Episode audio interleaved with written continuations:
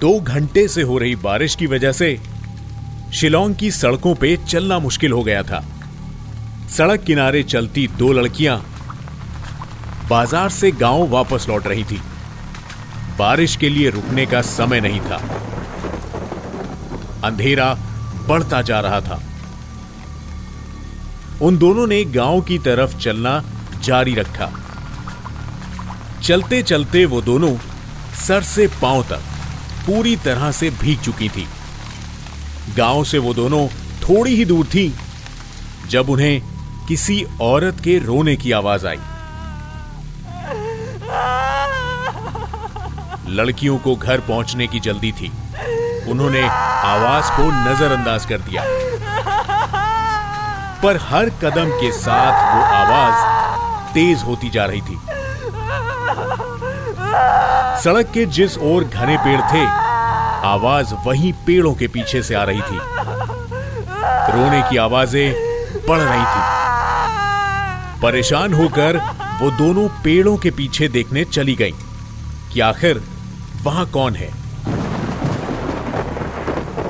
कुछ देर आसपास देखने के बाद उन्हें कोई औरत तो नहीं मिली, पर एक पत्थर दिखा, जिसके आसपास से वो आवाज़ें आ रही थी। ये पत्थर तेरह फुट बड़ा था। वो भी किसी खंबे की तरह। कड़कती बिजली में बारिश के बीच, उस पत्थर को देखने भर से ही किसी भी इंसान का हलक सूख सकता है। वो दोनों लड़कियाँ पत्थर के पास गए। उन्हें पत्थर के पास भी उस औरत के चीखने और रोने की आवाज़ आ रही थी। घबराकर वो लड़कियाँ वापस गाँव लौट गईं।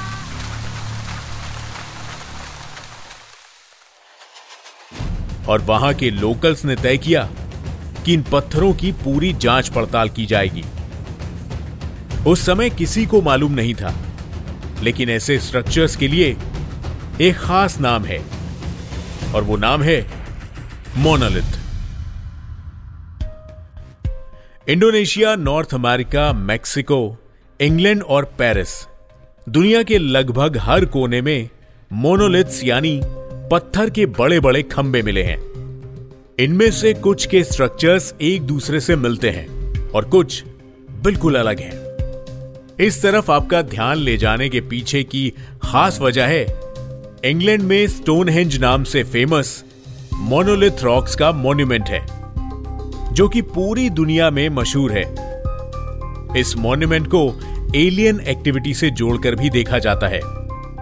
हैरानी की बात यह है कि इंग्लैंड से 4,688 माइल्स की दूरी पर भारत में भी एक स्टोनहेंज जैसा स्ट्रक्चर मौजूद है। यह कोई कोइंसिडेंस है या फिर एक पैटर्न जिसे आज तक समझने की कोशिश की जा रही है? लेकिन ये मोनोलिथ्स यहाँ पर आए कैसे? इन पर की गई नक्काशियाँ किसने की हैं? और ये इतने भारी पत्थर किसने रखे? और ये ज़मीन में कैसे सीधे किसी खंबे की तरह खड़े हैं? ऐसे कई सवाल इन पत्थरों से जुड़े हुए हैं।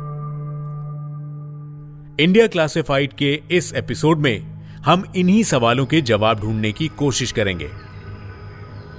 इस एपिसोड में हम जानेंगे। The mystery of monoliths of Meghalaya.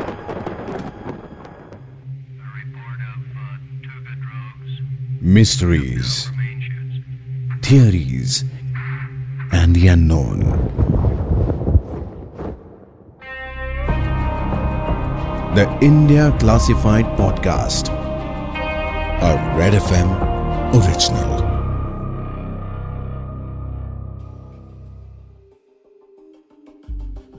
Shillong में मौजूद नॉर्थ ईस्टर्न हिल्स यूनिवर्सिटी के आर्कियोलॉजिकल डिपार्टमेंट के एक प्रोफेसर हैं, मार्को मित्री। इन्होंने अपनी टीम के साथ कुछ साल पहले मेघालय में एक्सकावेशन एक्टिविटी करी थी। इस एक्सकावेशन में उन्हें कई मोनोलिथ्स मिले। इन मोनोलिथ्स की जाँच में पता चला कि ये प्री हिस्टोरिक टाइम के थे, यानी वो समय जब किसी भी कंस्ट्रक्शन या डेवलपमेंट की कोई लिखित डॉक्यूमेंटेशन नहीं हुआ करती थी। जब यह रिसर्च पब्लिक हुई, तब सभी मोनोलिथ्स में से एक था जिसे काफ़ी सारे न्यूज़ चैनल्स और सोशल मीडिया पेजेस की अटेंशन मिली। यह स्ट्रक्चर मशहूर होने लगा स्टोनहेंज ऑफ़ इंडिया के नाम से। स्टोनहेंज इंग्लैंड में एक मोनोलिथ्स का स्ट्रक्चर है, जिसकी हूबहू आकृति मेघालय में पाई गई है। जैसे कि हमने आपको बताया इंग्लैंड भारत से 4,688 मील दूर है। इन दोनों देशों के बीच में रेगिस्तान पहाड़ समुद्र जंगल शहर नदियाँ सब कुछ है। जरा सोचिए कि इतनी दूर से 13 फीट 15 फीट 30 फीट के बड़े बड़े पत्थरों को लाना जिनका वज़न 25 टन से भी ज़्यादा है। यह कैसे मुमकिन है? वो किस तरह की मशीनरी और व्हीकल्स होंगे जिसका इस्तेमाल किया गया इन्हें लाने के लिए? क्या यह मुमकिन है कि किसी स्पेसशिप से इन पत्थरों को पहले इंग्लैंड के स्टोनहेंज में रखा गया और फिर मेघालय के शिलोंग में? रिसर्चर्स और इंजीनियर्स ने अनुमान लगाया कि अगर एक हज़ार लोग दस साल तक ये काम करेंगे तब जाकर ऐसे पत्थरों को इंग्लैंड से इंडिया लाकर ज़मीन पर खड़ा किया जा सकता है। सत्रह देशों को पार करके भारत लाए गए इन पत्थरों के बारे में कोई भी हिस्टोरिकल एविडेंस किसी भी देश के पास दर्ज नहीं है। ऐसा माना जाता है कि कई बार फैक्ट्स और इंफॉर्मेशन को अपनी सहूलियत और पॉलिटिकल फायदों के हिसाब से तोड़ मरोड़ कर पेश किया जाता है। मोनोलिथ्स के इंटर कॉन्टिनेंटल ट्रेवल की इंफॉर्मेशन को हो सकता है फेर बदल कर पेश किया गया हो, या फिर कुछ देशों ने इस इंफॉर्मेशन को मिटा दिया हो। आपको जानकर हैरानी होगी कि मेघालय के मोनोलिथ्स का कनेक्शन फ्रेंच रेवोल्यूशन से भी है। उस समय भारत ब्रिटिशर्स का गुलाम था, और साथ ही उनके वॉर प्लान का एक अहम हिस्सा। कपड़ों की डाई से लेकर बारूद तक ब्रिटेन की हर ज़रूरत को भारत पूरा कर रहा था। ब्रिटिशर्स से उस समय युद्ध कर रहे फ्रेंच रेवोल्यूशन के लीडर नेपोलियन को पता था कि भारत पर चोट करना, यानी ब्रिटिश सरकार की बुनियाद को हिलाना। 1799 में नेपोलियन ब्रिटेन को चुनौती देने के लिए अपने पच्चीस हज़ार सैनिकों को लेकर आया। और भारत से आ रहे संसाधनों को इंग्लैंड पहुँचने से रोकने में जुट गया। शुरू में नेपोलियन की नीति कामयाब रही थी, लेकिन इस प्लान में इजिप्ट की जियोग्राफिकल लोकेशन का काफ़ी अहम रोल था। जब इजिप्ट ने ब्रिटेन के आगे घुटने टेक दिए, तब नेपोलियन की सेना के लिए संकट खड़ा हो गया और उन्हें अपनी इस नीति को रद्द करना पड़ा। इजिप्ट, जो कि उस समय ब्रिटिश सेना के रहमो करम पर था। वो ब्रिटिश सरकार से अपने ताल्लुक सुधारना चाहता था। ब्रिटिश सरकार के मांगने पर तोहफे में इजिप्ट अपनी विरासत का एक अहम हिस्सा, क्लियोपैट्रास नीडल, उन्हें देने को राज़ी हो गया। इसे ऐसा समझ लीजिए कि कोई अगर आकर हमसे कुतुब मीनार मांग ले और हमें मजबूरन उन्हें वो देना पड़े। अपनी राष्ट्रीय धरोहर देने के अलावा इजिप्ट के पास और कोई रास्ता नहीं था। क्लियोपैट्रा नीडल के साथ साथ उसके बगल में रखे हुए दो और अड़सठ फीट के मोनोलिथ्स की भी मांग की गई। इन मोनोलिथ्स को लंदन ले जाने के लिए जहाज़ तैयार किए गए। नदी के तट के किनारे 30 घरों को खाली किया गया। 400 लोगों के कंधों पर रखकर इन्हें नदी के किनारे तक लाया गया। जिस दिन मोनोलिथ्स को ले जाना था, उस दिन तूफानी बारिश होने लगी। इजिप्ट की हज़ारों साल पुरानी लेगेसी को ब्रिटिशर्स तूफ़ान में नदी के तट पर ही छोड़ गए। कई सालों बाद 1831 में उन तीनों मोनोलिथ्स को लाया गया। आज वो मोनोलिथ्स पेरिस फ्रांस और लंदन में हैं। पर ऐसा कहा जाता है कि जब तूफ़ान में ब्रिटिशर्स उन्हें छोड़कर गए थे, तब वो वहाँ से कई छोटे मोनोलिथ्स को अपने साथ ले आए थे।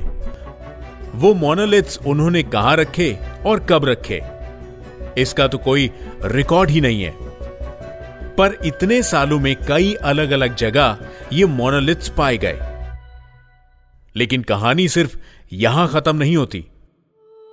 बताया जाता है कि इन मोनोलिथ्स को हर जगह अलग अलग तरीके से इस्तेमाल किया गया है। इनमें से कुछ मुर्दा घर बनने के लिए इस्तेमाल हुआ करते थे, या फिर मरने के बाद लोगों को दफन करने के लिए। स्टोन से मिले डीएनए सैंपल से पता चलता है कि दफनाए गए लोगों में से कुछ भारत और उसके आसपास के देशों से भी थे। मान लीजिए एक पिलर जिसे बनाने के लिए इस्तेमाल होने वाले कंक्रीट में सीमेंट के साथ साथ लाशें डाली गई थी। अगर यह थ्योरी सही है तो यह मोनोलिथ्स कंक्रीट से ढका लाशों का ढेर है। उन लड़कियों ने जो आवाज़ें सुनी, रोती हुई औरत की, या तो वो सुपरनेचुरल बींग्स हैं, या फिर ये कोई और बड़ी कॉन्स्पिरेसी है, जिसके बारे में हमारी जानकारी सीमित है। लेकिन एक थ्योरी यह भी है कि अगर इन पत्थरों में दफनाए गए लोग भारतीय थे तो क्या ये पत्थर भारत में ब्रिटिशर्स के आने से पहले से मौजूद थे? यानी हो सकता है कि 1947 में भारत से जाने से पहले ब्रिटिशर्स ने ऐसे पत्थर इंग्लैंड भेजना शुरू कर दिए थे। हिस्टोरियंस कहते हैं कि मोनोलिथ्स की ट्रेवल हिस्ट्री के कई रिकॉर्ड्स हैं। एक मायने में ये तस्करी थी, जिसके लिए उस समय न नियम थे, न ही कानून। मोनोलिथ्स को कुछ सिविलाइजेशन में कैलेंडर की तरह भी इस्तेमाल किया जाता था।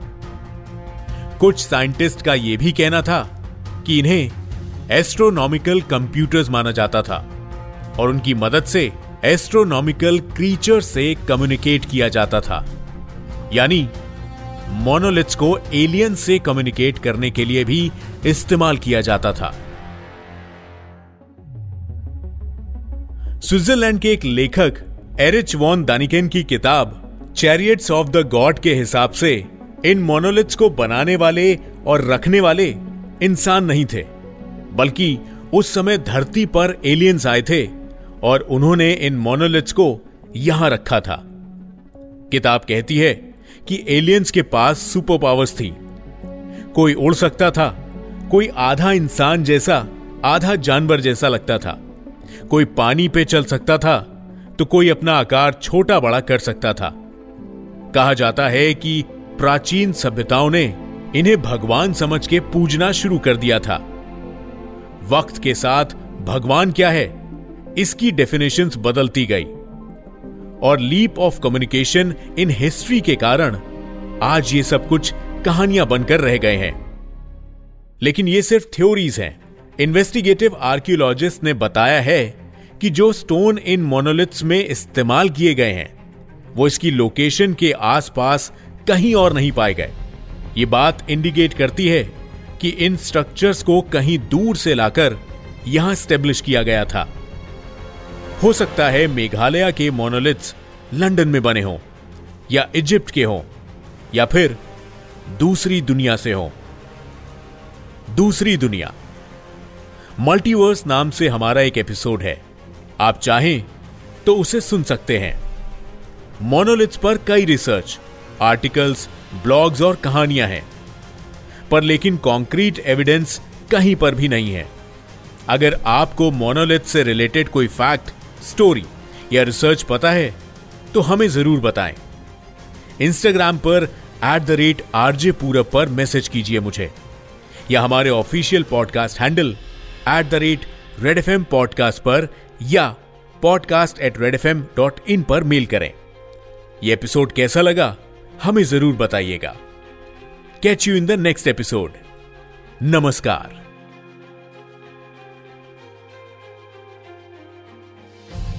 You were listening to Red Podcast India Classified.